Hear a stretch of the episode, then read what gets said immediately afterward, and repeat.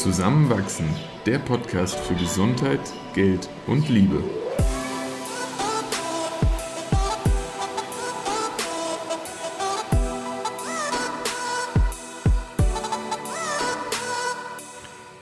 Willkommen zu einer neuen Folge von Zusammenwachsen.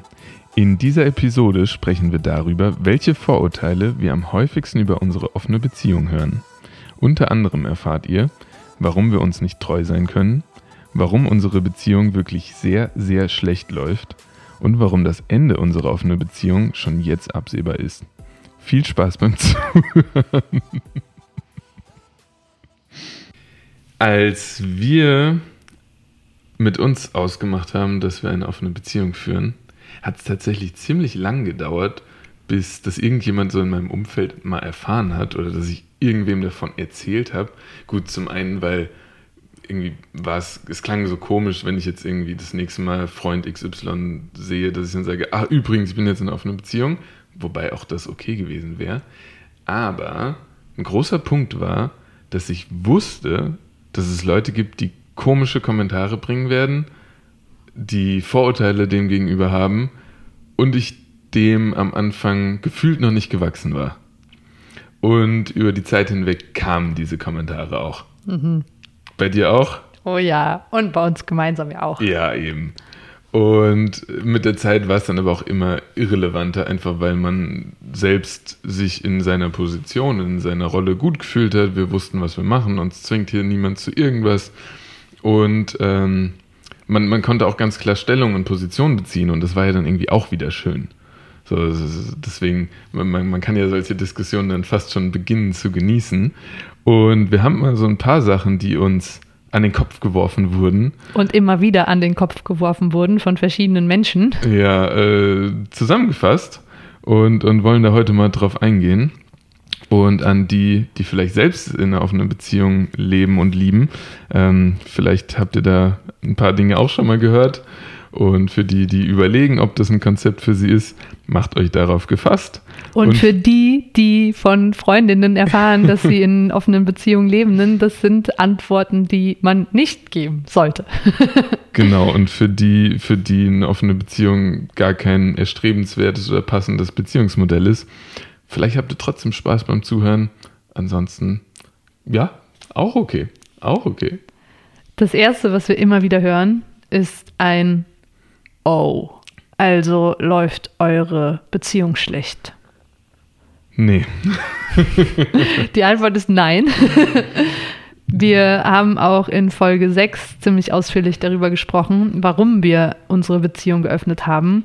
Und es war kein Grund, dass unsere Beziehung schlecht läuft. Eher im Gegenteil. Ich kann mich sogar noch echt erinnern, das erste Mal, als wir gesagt haben, boah, wir, wir testen das jetzt wirklich mal, da waren wir im Urlaub und hatten einen wunderschönen gemeinsamen Abend. Und auch diese Situation hat es irgendwie nochmal für mich bestätigt, dass das eben aus einer Fülle heraus entstanden ist.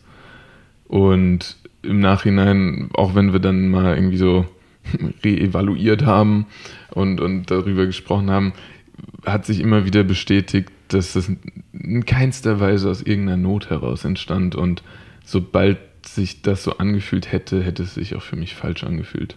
Und genauso wenig kann man verallgemeinern, dass wenn Paare in offenen Beziehungen leben, mhm. sie das aus einem Mangel oder aus einem Last Resort herausgetan haben, ja. sondern oft, zumindest in unserem Freundeskreis ist mhm. es uns schon begegnet, dass das aus einer sehr freien, sehr glücklichen Entscheidung heraus entsteht Absolut. und wenig über den Beziehungsstatus aussagt. Nummer zwei. Ihr könnt euch nicht treu sein und deswegen seid ihr in einer offenen Beziehung. Hi, ja, the struggle is so real, not. Also im Endeffekt geht es in einer offenen Beziehung um Treue schlechthin insofern, als dass man einfach komplett offen und ehrlich mm. miteinander kommuniziert. Mm. Und eine offene Beziehung zu führen, erfordert so viel Ehrlichkeit und Zuhören und Dasein, dass es für mich eigentlich der Inbegriff von miteinander teilen ist mhm. und für mich der Inbegriff auch von einer treuen Beziehung. Wenn man jetzt aber das Wort treu genauer anschaut, dann könnte man sehr wohl sagen, es kommt wirklich darauf an, wie man dieses Wort auslegt. Mhm. Aber treu ist für mich ein Konzept, was nicht mit Liebe einhergehen muss. Es kann, es darf, wenn beide Personen sagen, Liebe heißt für mich, wir sind monogam, exklusiv miteinander, ja. dann hat treu auf jeden Fall auch die Relevanz von Liebe. Aber gleichzeitig ist es für uns und für mich nichts, was dem im Widerspruch steht. Und dieses Wort treu im Rahmen einer Beziehung, das ist ja irgendwie gesellschaftlich geprägt auch immer darauf bezogen, dass man mit jemandem körperlich zu, zusammenkommt, äh, dass man intim wird, mit jemandem schläft, jemanden küsst, obwohl das so eigentlich verboten war. Das ist ja irgendwie dieses treue Konzept in der Beziehung. Aber ich fände es ja viel schlimmer, irgendwie, wenn da Gefühle involviert werden, wären, und, und man sich irgendwie verliebt und das dann verheimlicht, als, als zum Beispiel dann den Sex zu haben. Deswegen, das wäre für mich ein größerer Treuebruch, Verlust. Und trotzdem kann man in einer offenen Beziehung auch untreu sein. Natürlich. Weil wenn zum Beispiel ich was mache und Christoph nicht davon erzähle ja. und ihn vielleicht sogar belüge, dann betrüge ich ihn trotzdem. Absolut. Und insofern ja. hat das und ich komme da gerade viel tiefer, als ich beim Vorbereiten gedacht habe. Aber hat das dann eben doch auch einen Stellenwert und sehr wohl auch Relevanz in unserer Beziehung Treue? Wir hatten ja auch in vorherigen Folgen schon mal darüber gesprochen, dass wir auch irgendwo Regeln in dieser offenen Beziehung haben. Die hat ja auch Grenzen. Mhm. Nummer drei. Einer von euch leidet. Ich finde, das ist allein dadurch, dass wir beide hier sitzen und jetzt drüber sprechen, schon relativierbar und aus dem Weg räumbar? Finde ich nicht unbedingt. Es kann schon sein, dass eine Person leidet. Aber die Annahme zu treffen, dass nur wegen einer offenen Beziehung jemand in der Beziehung leidet, mhm. die ist ganz einfach falsch. Ja. Und es gibt sehr wohl Zeitabschnitte, in denen es einer Person mal weniger gut damit geht mhm. und der anderen mehr. Aber solange im Mittel beide mehr daraus ziehen, haben wir zumindest die Philosophie, das weiterzumachen. Ganz genau. Und bisher war es für uns, oder ich kann nur für mich sprechen, bis auf diesen Zeitabschnitt im Sommer, über den mhm. wir auch im Beziehungskrise-Podcast Folgen ähm, Dingen gesprochen haben, äh, war, war die offene Beziehung mit keinem Leid verbunden. Richtig. Und eben eher dann bereichernd. Absolut. Genau. Nummer vier. Das ist ja nur was Vorübergehendes. Ja, also ich war, aber wenn ihr dann heiratet, dann ist das eh vorbei, oder? Zwinker, Zwinker. Und die Annahme, dass das was Vorübergehendes ist, baut schon auf der Annahme auf, dass es da ist, weil irgendwas fehlt oder falsch ist. Und so ist es bei uns nicht. Und deshalb ist es auch erstmal nichts Vorübergehendes, weil solange sich das für uns gut anfühlt, ändert auch das Konzept Ehe oder Verlobung nichts daran. Und von daher im Zweifel die Benefit of the möglicherweise wird es einfach länger anhalten und es nicht so vorübergehend. Ich finde diesen Vorwurf auch ein bisschen frech. Also, weil das, das geht für mich fast schon so in die Richtung, wie wenn jemand homosexuell ist und man sagt, ja, das ist nur eine Phase, oder? So, wir fühlen uns damit wohl, wir haben das für uns entschieden und wir haben auch schon gesagt, vielleicht fühlt sich das in einem Jahr nicht mehr gut an und dann ist es okay. Aber was gibt jemandem das Recht, so zu sagen, das ist scheinbar jetzt ein unnormaler Zustand, der wird ja irgendwann sich wieder einpendeln. Hallo? ja. Voll, ja. So viel dazu. Ja. Nummer 5. Ihr vögelt ja eh nur jede Woche mit anderen Menschen. Mindestens. Mindestens, wenn nicht sogar täglich.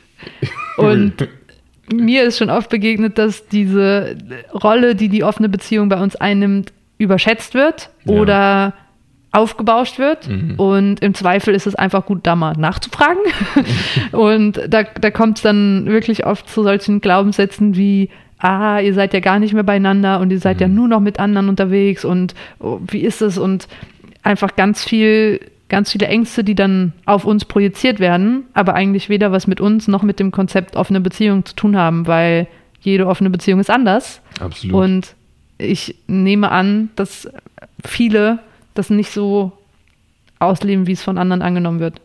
Ich muss auch sagen, ich hatte wirklich schon wirklich über eine Woche hinaus Zeiträume, in denen ich nicht einmal daran gedacht habe, dass ich in einer offenen Beziehung gerade lebe. So. Und irgendwann kam dann wieder ein Moment, der mir das entweder vor Augen geführt hat oder es kam einfach wieder ins Bewusstsein oder wir haben drüber gesprochen, keine Ahnung. Aber es ist, es ist einfach ein Zustand, der, der vor sich hinfließt, aber nichts, was meinen Alltag bestimmt weil es irgendwas Besonderes wäre. Hm. Das ja. ist für uns genauso wie Personen in monogamen Beziehungen ja auch nicht täglich darüber reden und das, hm. dem Relevanz einräumen. So tun wir das auch nicht, außer es hm. gibt da was zu bereden. Und das gibt es in monogamen Beziehungen genauso.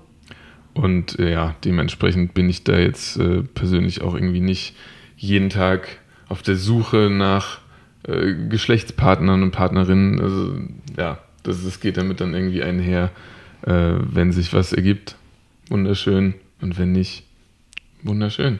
Voll. Ja. Voll. Echte Liebe ist exklusiv und wir werten dadurch unsere Beziehung ab. Ja, schade für die Person, die diese Ansicht hat und mit uns teilt, weil das ist ganz schön einschränkend für diese Liebe. Und Liebe kann exklusiv sein, aber Liebe kann meiner Meinung nach noch so viel mehr. Und nur wenn man Liebe für andere Personen empfindet und das auch mit anderen Menschen teilt, nimmt das ja in unserer Beziehung überhaupt nichts weg, nee. solange da vorher und danach und generell miteinander gesprochen wird und gefühlt wird. Und von daher finde ich den ja, Glaubenssatz eigentlich ziemlich dumm. Liebe ist halt wirklich keine äh, endliche Ressource. So die, die wird mehr, wenn man sie teilt. So, wenn eine Person ein Kind bekommen hat und das unendlich liebt, dann kann die auch ein zweites Kind noch unendlich lieben. So kann mir ja keiner erzählen, dass das dann komplett hinten runterfällt. Voll. Und lieben ist ein Verb. Es ist ja kein, kein Substantiv, was man mhm. irgendwie. Ja, genau. Voll. Und deshalb stimmt es einfach nicht. Absolut. Und Nummer sieben. Eure Beziehung wird schnell scheitern. Ja, wir machen uns echt täglich Sorgen, ob wir denn nicht jetzt auch mal an dem Punkt sind, wo unsere Beziehung scheitert, weil wir eine offene Beziehung haben. Das Risiko ist schon sehr hoch. das Risiko, ich, und ich hätte da echt mal gerne eine Studie drüber, weil ich bin fest davon überzeugt, das Risiko ist gleich. Ja. Weil ich nicht glaube, dass der Beziehungsstatus irgendwas darüber aussagt, wie, mit welcher Wahrscheinlichkeit die hm. Beziehung zerbricht, weil in monogamen Beziehungen wird ja auch fremdgegangen, auch Untreue, auch mhm. irgendwelche Geheimnisse. Natürlich nicht in jeder, aber auch. Aber auch. In offenen Beziehungen auch. Ja. Aber ich glaube, gleichermaßen kann das stattfinden. Und da lehne ich mich jetzt aus dem Fenster und kann auch nur aus meinem Freundeskreis reden. Aber die Personen, die ich in offenen Beziehungen kenne, die machen das total bewusst und räumen der Kommunikation in der Beziehung sehr viel Raum ein. Mhm. Und da ich glaube, dass Kommunikation ein Indikator dafür ist, wie gut und wie lange eine Beziehung funktioniert, halte ich es auch für wahrscheinlich, dass offene Beziehungen teilweise vielleicht sogar länger halten, weil Kann da einfach mehr vorstellen. geredet wird und mehr geteilt wird und mhm. grundsätzlich schon mal der Raum dafür da ist, Ängste und Sorgen und Gefühle zu teilen. Und ich glaube, es wird auch irgendwo falsch aufgenommen, weil wenn eine Beziehung scheitert, die eine offene Beziehung ist, dann wird dieses Modell dafür verantwortlich gemacht. Hm. Aber wenn eine monogame Beziehung scheitert, macht ja niemand das Modell monogame Beziehung dafür verantwortlich. Dann gibt es eine Million andere Gründe. Und das ist so ein, so ein Perception Bias. Mhm. da, da, da, da hat man dann, glaube ich, das Gefühl, dass alle offenen Beziehungen irgendwann mal scheitern was nicht der Fall ist, weil man natürlich nicht mitbekommt, wenn die offenen Beziehungen entweder vielleicht wirklich irgendwann nicht mehr offen sind, kann sein, oder einfach in alle Ewigkeit halten.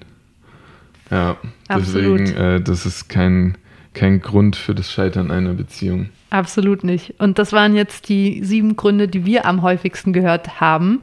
Die Liste ist natürlich unerschöpflich, leider. Und wir freuen uns total, wenn ihr uns eure Eindrücke oder Erfahrungen teilt, gerne an, äh, auf Instagram an zusammenwachsen-podcast oder per E-Mail an zusammenwach.gmail.com. Und wenn ihr noch andere Vorurteile habt oder sie uns an den Kopf werfen wollt, her damit, dann machen wir halt noch eine Folge. Ist auch okay. Aber für den Moment passt es, glaube ich. Und wir hören uns nächste Woche wieder. Ciao. Tschüss.